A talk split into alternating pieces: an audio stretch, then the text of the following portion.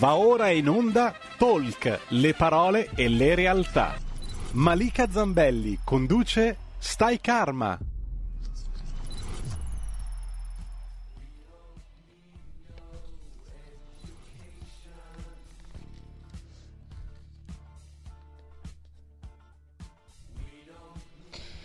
Bentrovati, grazie per essere con noi anche oggi. Ho il piacere di avere con me oggi Mario Raffaele Conti, che è un giornalista, uno scrittore, insegnante di Raja Yoga. Ciao Mario, come stai? Ciao Mario.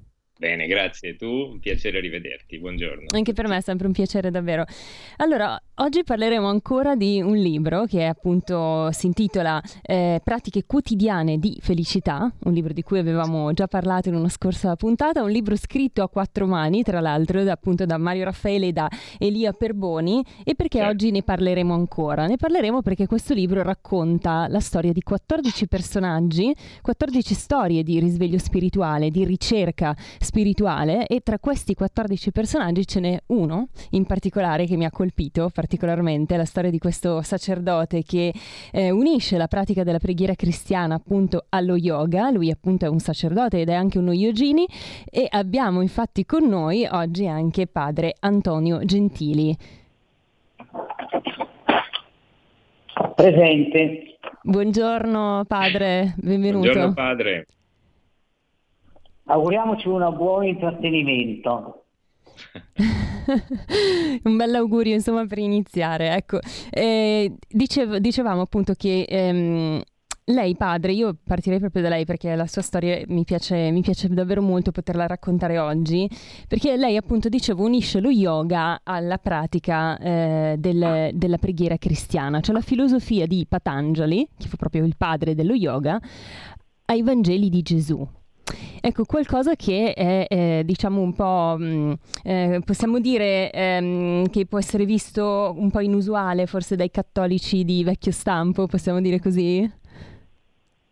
Ma non so se sia di vecchio o di nuovo perché ci sono cattolici eh, molto avanti negli anni eh, o addirittura che ci hanno già lasciato che da buoni pionieri avevano sposato questa causa dell'incontro tra le culture e del reciproco arricchimento. Chiaro?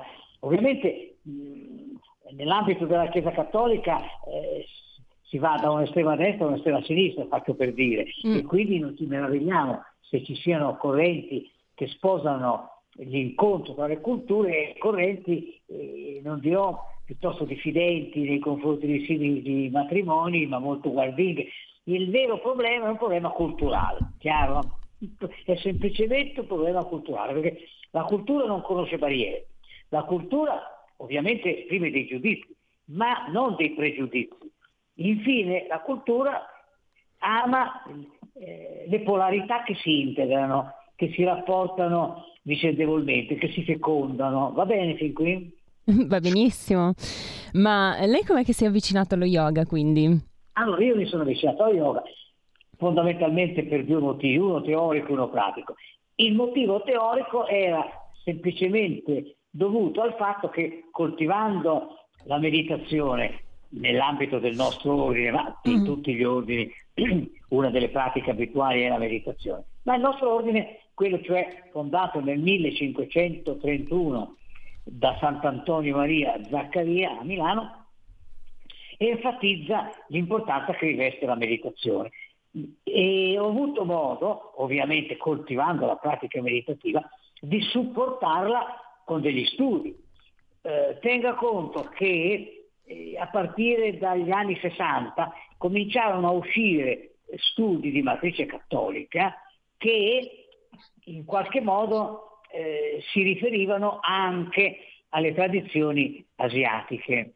E quindi, non so se vi spiego, dagli anni 60, non da ieri, studi pionieristici. Poi eh, mi viene in mente il team, ad esempio, con la famosa guida alla meditazione.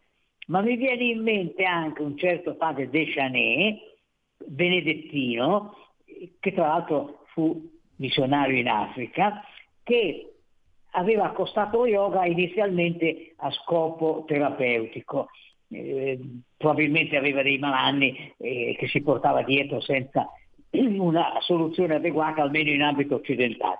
e diffuse poi lo yoga cosiddetto cristiano, cioè uno yoga che veniva proposto ai cristiani, soprattutto nella duplice valenza di eh, preparare il corpo eh, alla preghiera, in modo che sia per un verso debitamente tonificato e per un altro verso debitamente acquietato, e, e ha divulgato moltissimo attraverso edizioni cattoliche questi libri di eh, yoga cosiddetto cattolico. Lo yoga no, non è né cattolico eh, né non so che cosa, lo yoga è una disciplina come tale può essere accolta da tutte le tradizioni, le quali le inseriranno nel loro stile e nelle loro finalità, va bene? Mm. E lo sta bene Mario Raffaele Conti, che appunto è insegnante di Raja Yoga. Sì, difatti io eh, difficilmente sono in disaccordo con padre Antonio Gentili, che, a cui voglio molto bene, che stimo moltissimo. E, e padre Antonio ne abbiamo proprio scritto in due libri che scritto, abbiamo scritto Elia Perboni e io, anche il primo dedicato a Yogananda. Si parla proprio del fatto che in qualche modo, ecco, Patanjali nel suo libro cardine dello yoga, Yoga Sutra, e finisco qui con i termini sanscriti, eh, dice che, eh, cioè non dà, diciamo che non è un libro eh, teologico. Il massimo che tocca dice eh, bisogna alla fine lo yoga è abbandono al Signore, un, un Signore che naturalmente è il trascendente ma che non ha un nome, una collocazione religiosa. Quindi veramente eh, avere paura dello yoga è, è, sciocco perché non c'è proprio niente di cui avere paura di cui avere paura, è una via ascetica molto interessante e assolutamente, tanto che diciamo assolutamente um, vicina e, e, assimilabile da qualsiasi religione, tanto che esistono, c'è lo yoga vedantico che riguarda l'induismo, c'è lo yoga cristiano, De Chanel, ci ha ricordato Padre Antonio, eh, che riguarda il cattolicesimo, ma addirittura, e qui Padre Antonio sarà più preciso di me, eh, il grande storico delle religioni, Mircea Eliade, ricorda come eh, le pratiche ascetiche degli, dei monaci eh, cristiani che dopo il 313 d.C. si ritirarono eh, appunto nelle grotte per meditare, sono delle pratiche del tutto assimilabili alle pratiche della meditazione yoga. Quindi in realtà non, non, c'è niente, veramente niente di cui avere paura, niente che ci separa da niente. A caso mai ci aiuta a ritrovare la parte più profonda di noi, la parte più vera di noi. Padre Antonio si ricorda bene una frase che dico sempre: è Sant'Agostino, noli forassire in interiore homine habitat veritas, in te ipsum redi, ritorna in te stesso. Giusto, padre? Sono stato preciso? Esattamente questo rientro in sé è indispensabile per qualunque pratica interiore, quali che siano le etichette con cui viaggiano le pratiche interiori. Ora yoga, come dice bene Patanjali, ha questo scopo di condurci a ritrovare il nostro vero essere, cioè di penetrare eh, nella profondità. Poi sta a noi gestire questa penetrazione. È fine a se stessa, è aperta su un oltre. Già, ripeto, la pratica meditativa implica il passaggio dall'oltre esteriore, oggi vado a divertirmi, faccio una passeggiata lungo il mare, e l'oltre interiore eh, che istintivamente l'uomo frequenta quando si interroga, quando scandaglia i propri stati d'animo. Entrare nell'ordine interiore apre ulteriormente l'accesso all'oltre ulteriore, chiamiamolo pure così, l'oltre trascendente.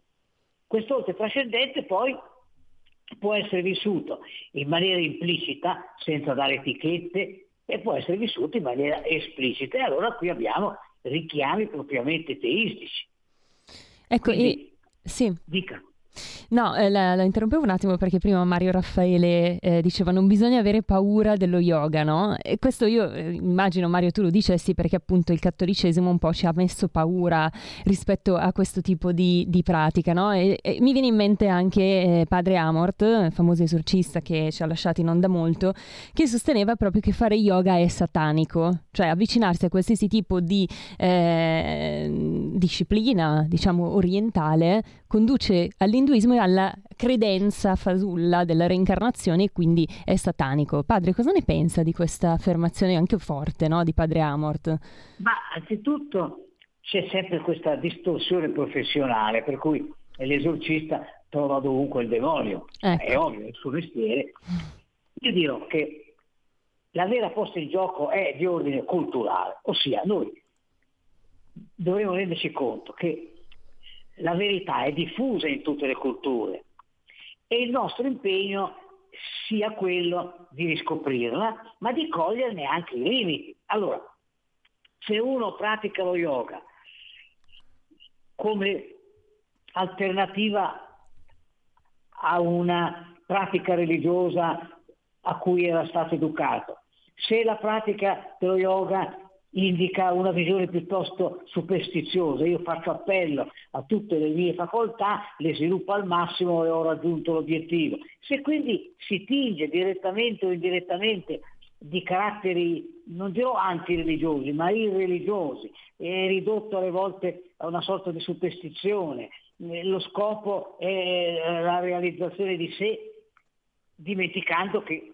questa realizzazione fa pur sempre riferimento a un oltre trascendente, a un Dio padre, allora io posso capire che lo yoga, nell'esperienza di non poche persone, sia prestato a incursioni demoniache, ma non è lo yoga in quanto tale. Faccio un esempio. Siamo in due persone, mangiamo lo stesso cibo.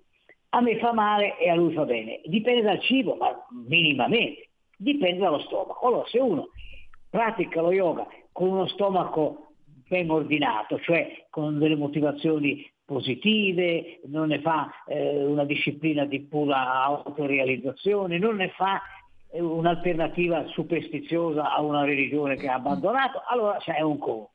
Se uno invece lo pratica con eh, intelligenza, ha lo scopo di eh, rendere più ricco il linguaggio del proprio corpo, di predisporlo ancora maggiormente alla preghiera che comporta la quiete, comporta il silenzio, il eh, padre Amo non avrebbe nulla da dire. Però noi dobbiamo tenere conto che c'è questa distorsione professionale, cioè eh, facilmente una persona che è a contatto con un certo tipo di realtà, quali sono le persone che in modo o nell'altro risultano più o meno succubi del demonio, è portato a generalizzare questa visione, ma del tutto ingeneroso.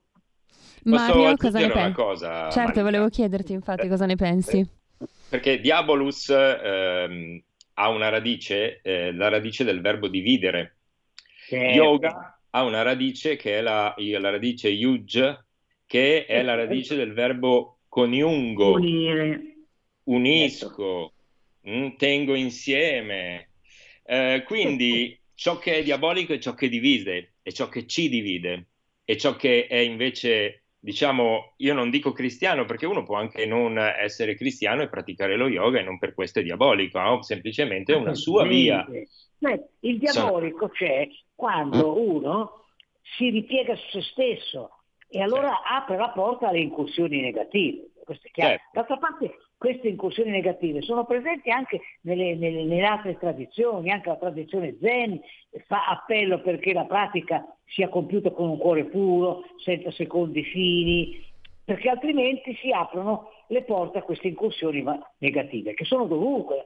Il, il demonio non è una privativa del cristianesimo, dovunque ci sono gli spiriti cattivi, i macchiò come li chiamano nella tradizione dello zen. Quindi dobbiamo difenderci da tutto ciò che eh, invece di rendere sano l'uso di determinati strumenti eh, nuoce alla loro efficacia.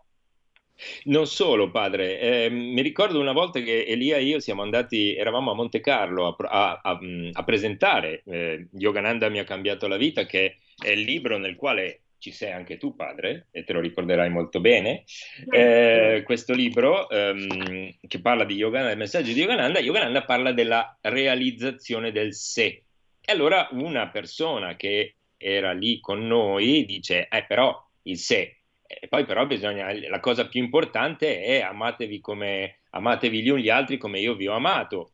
E qui c'è il grande inganno, se vuoi, al contrario, cioè come dire, noi non dobbiamo pensare a noi stessi, quindi a trovare il sé che è il sé, dobbiamo ricordarcelo con la S maiuscola, perché il sé, secondo il, lo yoga, è eh, in realtà l'essere supremo, è lo Spirito Santo, come diremmo invece in un ambito cattolico, dimmi padre se sbaglio. E allora il grande, il grande eh, diciamo inganno al contrario è che in realtà bisogna amare gli altri, e ma gli altri sì, è giusto, bisogna assolutamente amare gli altri, aprirsi agli altri, togliere qualsiasi divisione che ci separa dagli altri, ma prima dobbiamo trovare questo Dio che c'è dentro di noi, perché sennò cosa portiamo? Mm. Eh, infatti a proposito di Yogananda, che poi tra l'altro anche io considero un maestro, eh, così come lo consideri tu Mario, così come appunto il nostro padre Antonio Gentili, eh, lui parlava tantissimo di Gesù, no? ed è qualcosa che forse non, non, non moltissimi sanno, no? che in India Gesù è venerato, nell'induismo si parla moltissimo di Gesù, Yogananda scrisse un libro proprio eh, che si intitola Il Vangelo di Gesù, secondo Paramahansa Yogananda, e lui diceva che i veri cristiani Eccolo. Second Coming of Christ, questo è tutto, il, il, sono due volumi. Mm? Mm-hmm. Questo è l'ultimo libro da, di, di, Yogananda e su questo, beh, su questo c'è da, da, da, dire, c'è da raccontare, c'è da distinguere, perché è un libro di, di grande interesse, ovviamente sul quale eh, giustamente Padre Antonio ha le sue remore e le sue, e le sue come dire, affermazioni sacrosante, perché certo. eh, Yogananda è entrato anche un po' in un terreno che non era il suo, come potremmo dire. Però lui, ha, secondo me, ha avuto questa grande intuizione di mh, mm, leggere, o meglio, rileggere i Vangeli in una prospettiva indiana, che non è la prospettiva cattolica, quindi lì c'è, diciamo, lì c'è il momento in cui le due strade sono parallele ma non si possono unire se non in qualche piccolo eh, momento, giusto padre? Sì, ma noi dobbiamo renderci conto che da Yogananda non dobbiamo aspettarci eh, nulla di più. Lui, da buon induista, ha per così dire accolto e se vuoi anche filtrato l'insegnamento di Gesù e sull'insegnamento di Gesù Yogananda è perfettamente d'accordo non è ovviamente d'accordo, ma lo capisco, se no si sarebbe fatto cristiano, certo. sulla vera identità di Gesù. Allora, quando noi parliamo del Cristo, dobbiamo distinguere per sé l'attributo Cristo, nella tradizione che lo ha enfatizzato, che lo ha reso noto al mondo intero, l'attributo Cristo significa Messia di tutte le persone eh, eh, umane che hanno rivendicato questo titolo di Messia, ovviamente è Cristo, è Gesù, perdono, è Gesù. Allora, se per Cristo intendiamo Gesù di Nazareth divenuto Messia, quindi Cristo Messia, è un conto e allora siamo cristiani. Oppure comunque riteniamo che così sia per i cristiani. Cioè, I cristiani ritengono che questo Messia, questo Salvatore, sia Gesù di Nazareth. Ovviamente riconoscere che in Gesù di Nazareth c'è il Messia implica la cosiddetta conversione, che non è una conversione di vita, io lo lado e sono onesto, è una conversione di, di ordine intellettuale, la conversione di San Paolo. San Paolo non si è convertito perché era un mascalzone, si è convertito, per cui anche dire convertito va, il termine va usato con le molle, perché ha riconosciuto in Gesù di Nazareth il Messia.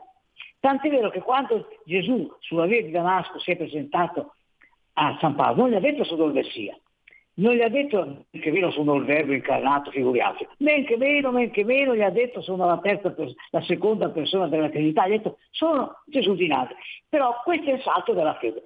Ovviamente non lo posso pretendere da Yogananda. Allora Yogananda per un verso rispetta Gesù, le beatitudini, il suo esempio, mi fa piacere, cioè come uomo divinizzato non, non, non fa una grizza.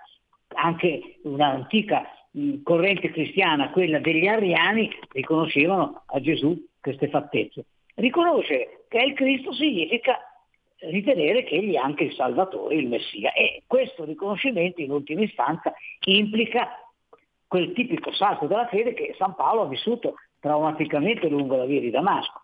Possiamo dire che sono due religioni diverse, padre. Come?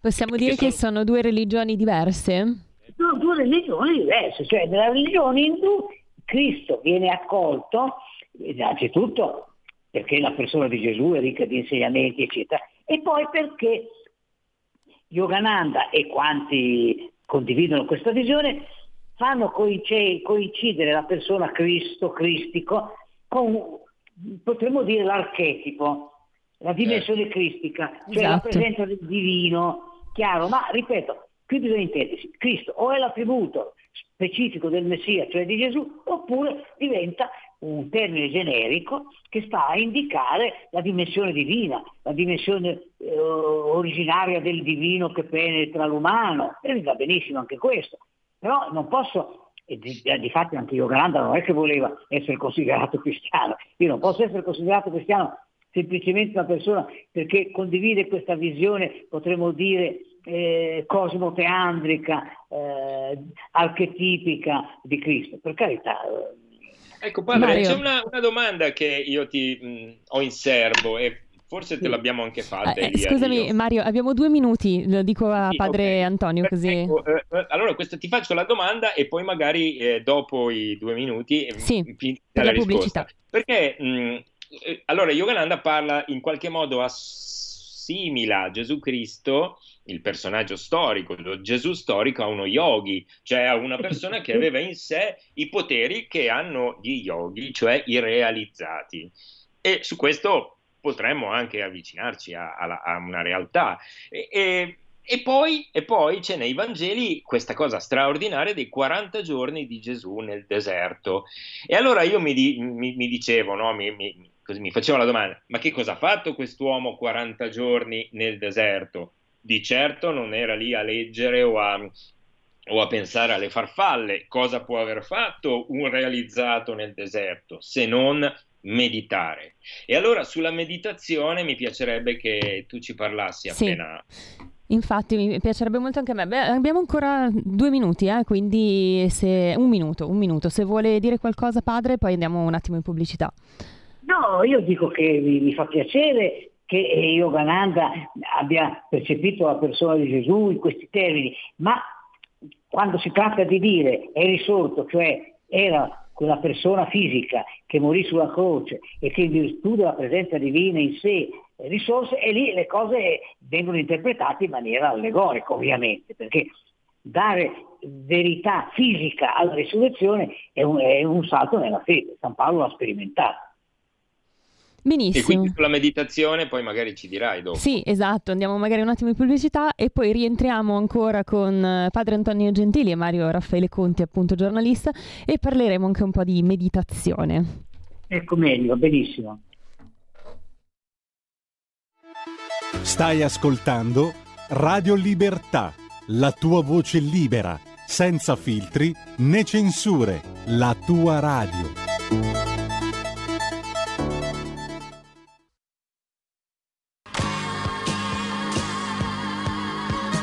Davide Volpin un'ora in diretta nel passato per non dimenticare i grandi artisti e la loro grande musica ogni sabato dalle 17 alle 18 spazio pomeriggio su Radio Libertà.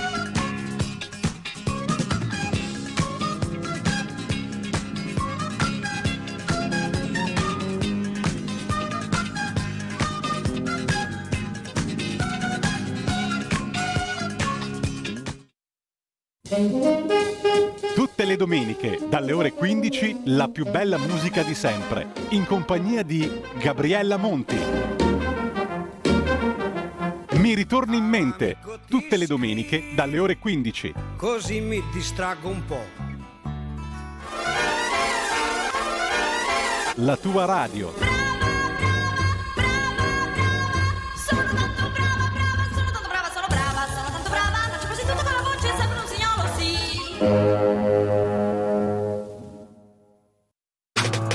Stai ascoltando Radio Libertà. La tua voce libera, senza filtri né censura. La tua radio.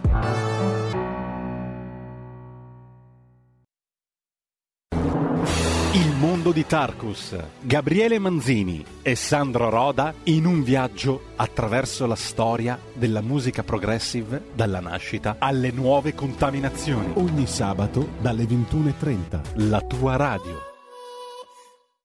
In 30 anni di attività ho avuto modo di vedere le cose più strane. Ho affrontato zombie, vampiri, licantropi, mutanti e spietati assassini. Ho vissuto le storie più assurde e le avventure più bizzarre. Ma la storia più incredibile di tutte è quella che sto per raccontarvi. E questa è la mia storia. Ascoltate Movie Time con Vincent. Ogni sabato dalle ore 16. Siete di nuovo sintonizzati su Radio Libertà e siamo ancora in compagnia di Mario Raffaele Conti e di padre Antonio Gentili. Parlavamo appunto di meditazione. Padre, lascio a lei la parola. La parola a me? Sì. E di cosa vi devo parlare? Della, di della meditazione, padre. Eh, ti avevo fatto una domanda sui 40 giorni allora, di Gesù nel deserto, sul significato della parola meditazione. Sì, volentieri. Tenete conto che l'etimologia stessa della parola potrebbe indicarlo, meditazione richiama med, ciò che sta in mezzo, quindi l'importanza di una ricentratura. È vero che Rousseau diceva che l'uomo che medita è un animale depravato, ma Rousseau era molto introverso, quindi è probabile che per lui meditare fosse una discesa raccapricciante in una psiche molto turbata e sconvolta. In realtà l'uomo è di sua natura portato a interrogarsi, a riflettere, a mettersi in ascolto delle voci profonde del cuore. Dopodiché ci rendiamo conto che tutte le tradizioni eh, spirituali, non ho detto religiose, spirituali, tutte le grandi tradizioni puntano sulla meditazione, che è eh, l'aspetto qualificante ma anche iniziale della pratica spirituale. Una, vi ho già detto prima, che una volta che noi ci siamo resi familiari l'oltre interiore, cioè ci siamo posti in uno stato di introspezione, di ascolto. È istintivo che il rientro in sé ci apra su un oltre trascendente, tant'è vero che si parla del transpersonale. Ovviamente c'è un trascendente che mi rapporta agli altri, che quindi mi mette in comunione con il cosmo, ma c'è anche un trascendente di ordine superiore, cioè che mi mette in comunicazione con la sfera del sacro, usiamo questi termini, con il luminoso, e in ultima istanza, se vogliamo parlare con il linguaggio artistico, in Dio. Quindi la meditazione ha queste caratteristiche. Cosa aggiungo? Aggiungo che se la meditazione apre il cuore a un incontro, diventa dialogica, cioè stabilisce eh, un rapporto che sta alla base de- della preghiera, dell'invocazione, tant'è vero che anche l'Ishvara Pranidhana, in non poche tradizioni yogiche, comporta il momento orante, il, il rivolgersi alla divinità, eh, l'entrare in preghiera, pensiamo ad esempio a Gandhi, va bene? E qui abbiamo l'aspetto propriamente religioso. Religioso vuol dire che lega insieme, cioè l'umano si lega al divino, l'umano si rapporta con il divino, colloquia con il divino. Questo rapportarsi con il divino, però, a sua volta, può essere inteso due, secondo due modalità. Una modalità potremmo dire esplicita, recito il Padre Nostro, recito eh, una qualunque altra forma di orazione propria, pensiamo a un Tagore, uomo orante eh, d'eccezione, oppure può esprimersi in maniera implicita, cioè nel silenzio. Gandhi giustamente rivendica la preghiera in Buddha, dice no, no, non venite a raccontarmi che Buddha non pregava, perché la preghiera del Buddha era una preghiera, come si suol dire, apofatica, cioè che non ricorre a delle parole, che è una pura vibrazione interiore, che vive il rapporto con il divino eh, in maniera mistica, se volete, che cioè non ha bisogno di mediazioni eh, di un testo o di un'immagine o altro. Quindi il momento orante è vissuto secondo queste due modalità. Poi ovviamente non è l'ultimo gradino dell'itinerario spirituale, l'ultimo gradino dell'itinerario spirituale è mistico, mistico. Ora, la dimensione mistica, cioè la percezione del divino senza nessun supporto di parole, di immagini, di concetti, è anch'essa una meta, anzi la suprema delle mete, di qualunque itinerario di ordine spirituale e a maggior ragione di ordine orante, quindi noi ci ritroviamo in questa modalità scandita su tre passaggi, il meditare, il pregare e il contemplare. Il contemplare è caratterizzato dal fatto che il contemplante è un tutt'uno col contemplato. Ma ecco. questo capita anche nell'esperienza umana, quante volte di fronte a un'immagine o a una poesia eh, andiamo oltre quello che è stato scritto o quello che figura davanti ai nostri occhi e penetriamo nel messaggio profondo che ci viene da questa immagine o da questo testo sacro. Ecco Quindi, padre, lei... Con... Come? Eh, dicevo padre, lei organizza anche dei ritiri spirituali, no? Che si basano su, appunto sulla preghiera, la meditazione e anche il digiuno. Sì, come, sì. come, riesce a conciliare? Immagino che si facciano anche appunto esercizi di, di respirazione, quindi di pranayama, non so se fate delle asana. Eh ecco, beh, certo, sì. Ecco, come si riesce a conciliare eh, queste, queste, pratiche con la preghiera cristiana? Cioè come si svolgono questi ritiri spirituali? Ma anzitutto dirò che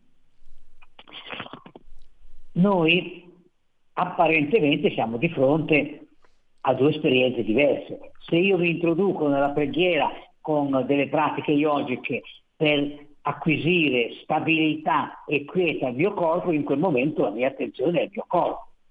Però siccome ho finalizzato queste pratiche alla preghiera, entrano già in un'ottica di preghiera, va bene?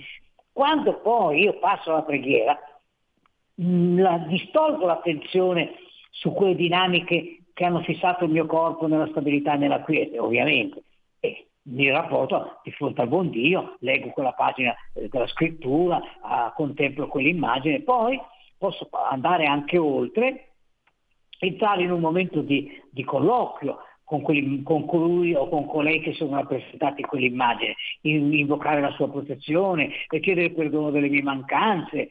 E alla fine, se giungo alla contemplazione, non ho più nulla né da pensare né da guardare, ho soltanto da percepire una presenza lasciarmi per modo di dire cullare da questa presenza, sentire questo abbraccio che viene a noi dallo sguardo che il Signore ha proiettato sulla nostra persona. Sono esperienze eh, che si incardinano, si incastrano l'una nell'altra, ma anche hanno una loro autonomia. Cioè, finché, finché io compio esercizi preliminari all'orazione, la mia attenzione è a questi esercizi. Poi, quando inizio la preghiera partendo, supponiamo, da un'immagine o da un testo, la mia attenzione è alle immagini e al testo. Quando chiudo il libro e non ho più bisogno di tenere lo sguardo fisico sul testo, lì entro in un processo puramente interiore ed è la pratica propriamente meditativa. Pratica meditativa che anche lo yoga conosce, eh, contemplativa, che anche lo yoga conosce, perché lo yoga negli ultimi stadi ci parla di un tipo di pratica interiore basato sulla riflessione e un tipo di pratica interiore basato, diciamo, con i termini usuali, sulla contemplazione, sul puro essere. Infatti lo yoga lo dice, che lo scopo è raggiungere il puro essere, su questo puro essere che si rapporta verso questo Isvara, verso questo oltre divino che noi percepiamo in qualche modo, o verso cui ci affacciamo. E quello è sempre lo scopo finale poi, no Mario? Tu appunto pratichi yoga, questo lo sappiamo bene. Fai anche delle preghiere cristiane oppure come, qual è il tuo modo, diciamo, di approcciare al divino? Non te l'ho mai chiesto.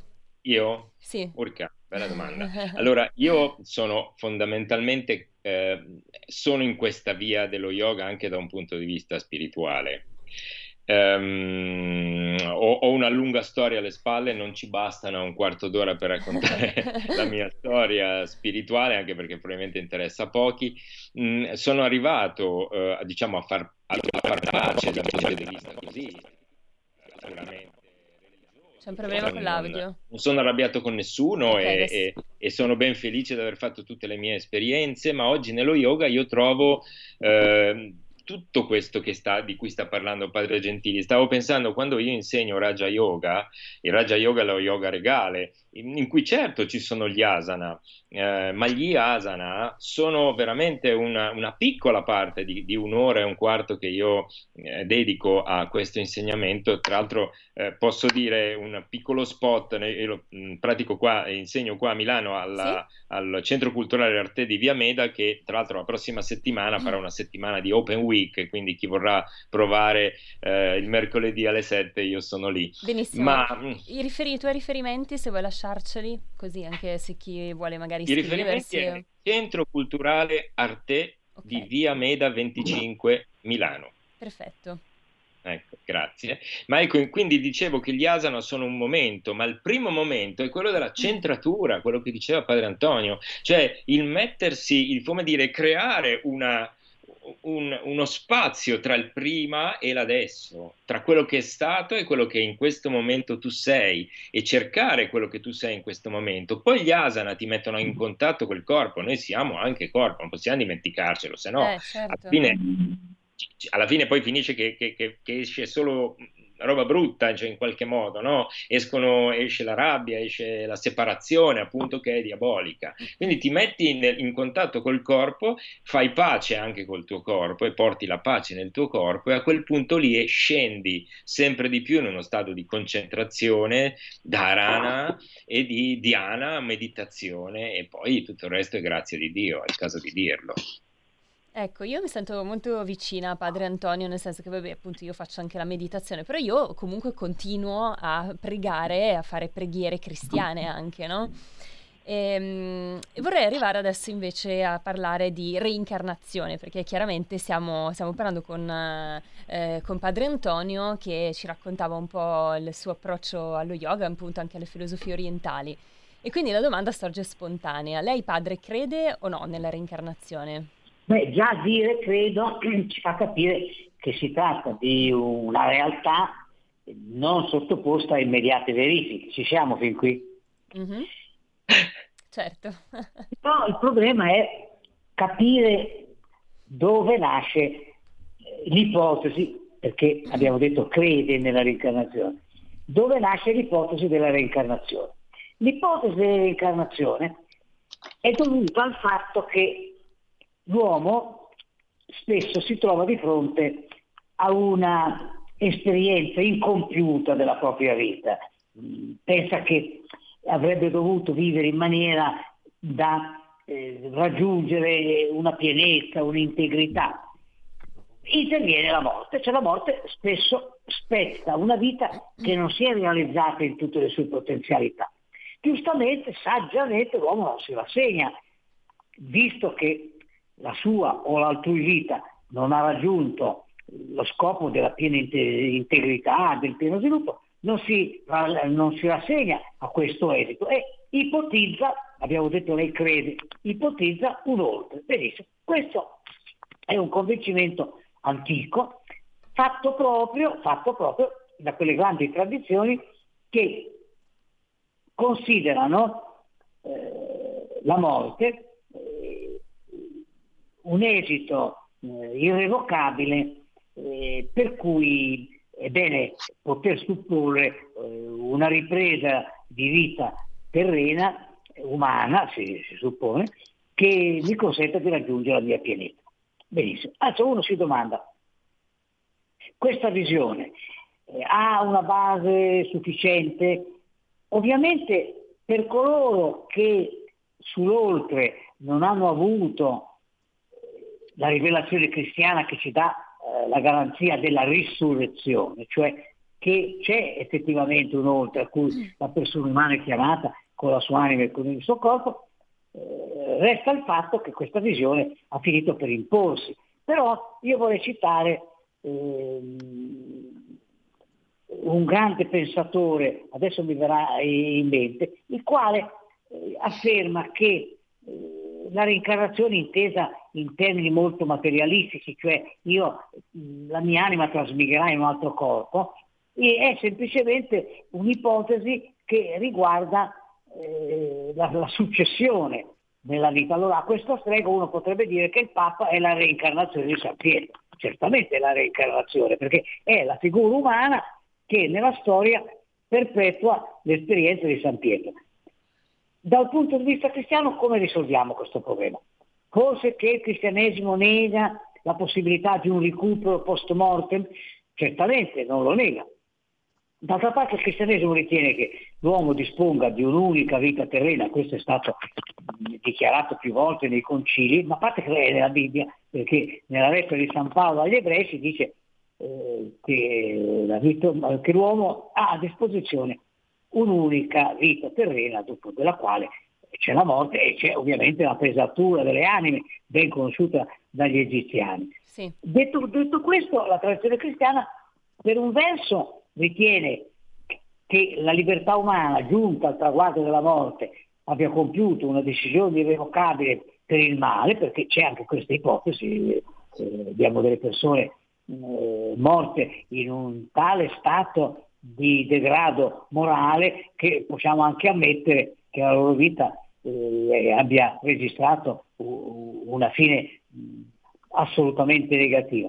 Altre persone eh, ci danno la speranza che possano usufruire di un supplemento e quindi abbiamo la dottrina cristiana del purgatorio.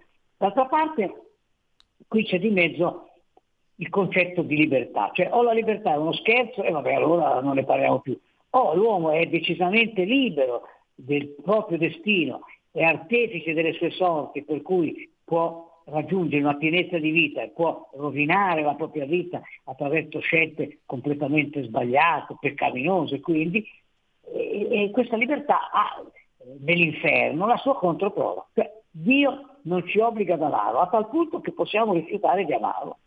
Ecco. Allora dobbiamo dire che al, l'oltre nella visione cristiana è stato segnato da, dall'amore, l'amore rifiutato, l'amore non sufficientemente raggiunto e l'amore che invece ha, ha conseguito in pienezza il suo scopo.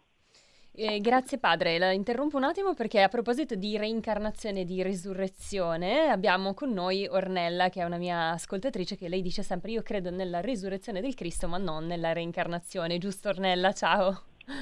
Ciao Marica, saluto anche i tuoi ospiti. Lo sai che io non sono d'accordo sulle reincarnazioni, io credo nella risurrezione. Comunque mi, piacciono, mi piace tanto questa trasmissione. Ascolta, io sono molto d'accordo con tutto quello che ha detto il padre. Poi, torno un attimo indietro, no? eh, Gesù, cioè, chiedeva cosa faceva Gesù nel deserto. Cioè, io ti do la mia spiegazione, che poi sì. non c'entra niente, il padre ne sa più di me. Cioè, io penso che Gesù, la... Gesù quando era nel deserto era un modo, cioè, più che di come dire, di, di meditare, per, è un modo per stare svegli, no? per, per, per, cogliere i segni, per cogliere i segni di una luce divina, cioè che, che, che brilla sempre anche se si è nelle situazioni più mh, mm, disperate, perché Gesù insomma, insomma con tutto quello che ha passato, lo sapeva così, cioè era anche lui nel deserto, non è che viveva, cioè avrà avuto le sue, tanto vero che ha avuto le tentazioni, no? Eh, certo. Ecco, io la vedo così. Ornella, Ornella lei ha descritto benissimo la meditazione. Veramente. È vero. Grazie, grazie. Io, io per me la, la, gioia più grande, perché in mezzo a tutto quello che succede, vabbè, è, è la consapevolezza, almeno per me, di essere amati da Dio. Ecco, questo volevo dire. E grazie a tutti. Grazie, grazie mille Ornella. Ecco, infatti Mario ha descritto la meditazione, vero? Non è altro la meditazione, è l'unione, anche appunto è yoga. Yoga, unione, è congiungersi con il divino che è sicuramente intorno a noi e dentro di noi, se no che altro se no è me- pensare. Beh, ecco padre, in questo senso il significato di meditazione in, in, diciamo nella, nella, nella, tradizione cattolica più tradizionale, mi perdoni il gioco di parole, eh, è, in questo senso è più un pensare, un riflettere, vero? C'è questo... Eh, du- Ma... du- dualità di significato. Nella mia esperienza dirò che i Baraviti hanno sempre coltivato la meditazione un Barnabita del 1700 ha scritto l'orationis mentalis analysis, cioè l'analisi dell'orazione mentale, che è un testo aureo. Ovviamente all'epoca c'era lo spettro del giansenismo e purtroppo questo padre venne condannato e subì anni di carcere, a tal punto da diventare poi pazzo, alla fine aveva perso ben dell'intelletto, poveretto. Ma pubblicò questo libro che venne messo all'indice, ripeto, perché la stagione culturale in cui ci si trovava vedeva lo scontro con i giansenisti, cioè con questa visione molto austera del vivere cristiano, per cui l'ho visto all'inizio. Io ho avuto la fortuna di recuperarlo e l'ho stampato negli anni 80, mi pare, dove il nostro carissimo padre Lacombe, scritto Lacombe, che era un savoiardo, quindi viveva in quella zona dell'allora Francia, ha scritto questo libro per eh, spezzare mille lance a favore dell'orazione interiore, della pura orazione interiore. Per cui chi legge quel libro e pratica lo yoga eh, come esperienza introspettiva, di silenzio interiore, di comunione profonda con l'oltre, quel libro lì andrebbe benissimo. Caspita. Quindi voglio dire, nella tradizione cristiana eh, sono presenti questi, questi autori che sottolineano l'importanza di giungere al silenzio nella preghiera e di radicare la preghiera eh, nella propria persona. Tant'è vero che il mio amico Lacombe definisce o, o eredita questa definizione eh, dell'orazione interiore dicendo che Orazio, cioè orazione, dormizionis et somni, cioè aveva capito che gli esiti psicofisici, psicosomatici della preghiera interiore sono paragonabili allo stato dell'addormentamento in cui dal conscio si scende sub, al subconscio e addirittura allo stato del sonno in cui si raggiunge l'inconscio. Quindi il meditante si affaccia su questo oltre, che ripeto è l'oltre del subconscio e l'oltre dell'inconscio. Qual è la prova? Faccio un esempio banalissimo. Perché mi distrago quando vado a pregare? Ditemi voi, io vado a pregare, voglio dire il Padre nostro, dopo le prime vocazioni mi distrago. Cosa vuol dire mi distrago? Ed è del ci sono, ci sono i pensieri, pensieri. che Ma, arrivano. ma la tecnica dei padri del deserto radicavano nel subconscio la preghiera a furia di ripetere, quindi creavano questo meccanismo psichico. La ripetizione e la risonanza giungevano a quella che chiamavano la preghiera, inte- e la preghiera continua, perché l'avevano radicata nel subconscio, ogni tanto il nostro subconscio si risveglia e zacchete che emerge la preghiera. Padre, è bellissimo ascoltarla e sarei veramente un sacco di tempo ad ascoltarla, però devo interromperla perché siamo quasi in chiusura e abbiamo anche una telefonata in attesa. Quindi prendiamo la, l'ultima telefonata e poi chiudiamo. Pronto? Sì, per carità. Eh? Sì, pronto? Sì, pronto, con chi parliamo? Pronto, buongiorno, sono Angela di Varese. Ciao Angela. Io volevo dire, e voi non avete parlato per nulla del karma che è alla base Eh, di- della reincarnazione, hai ragione.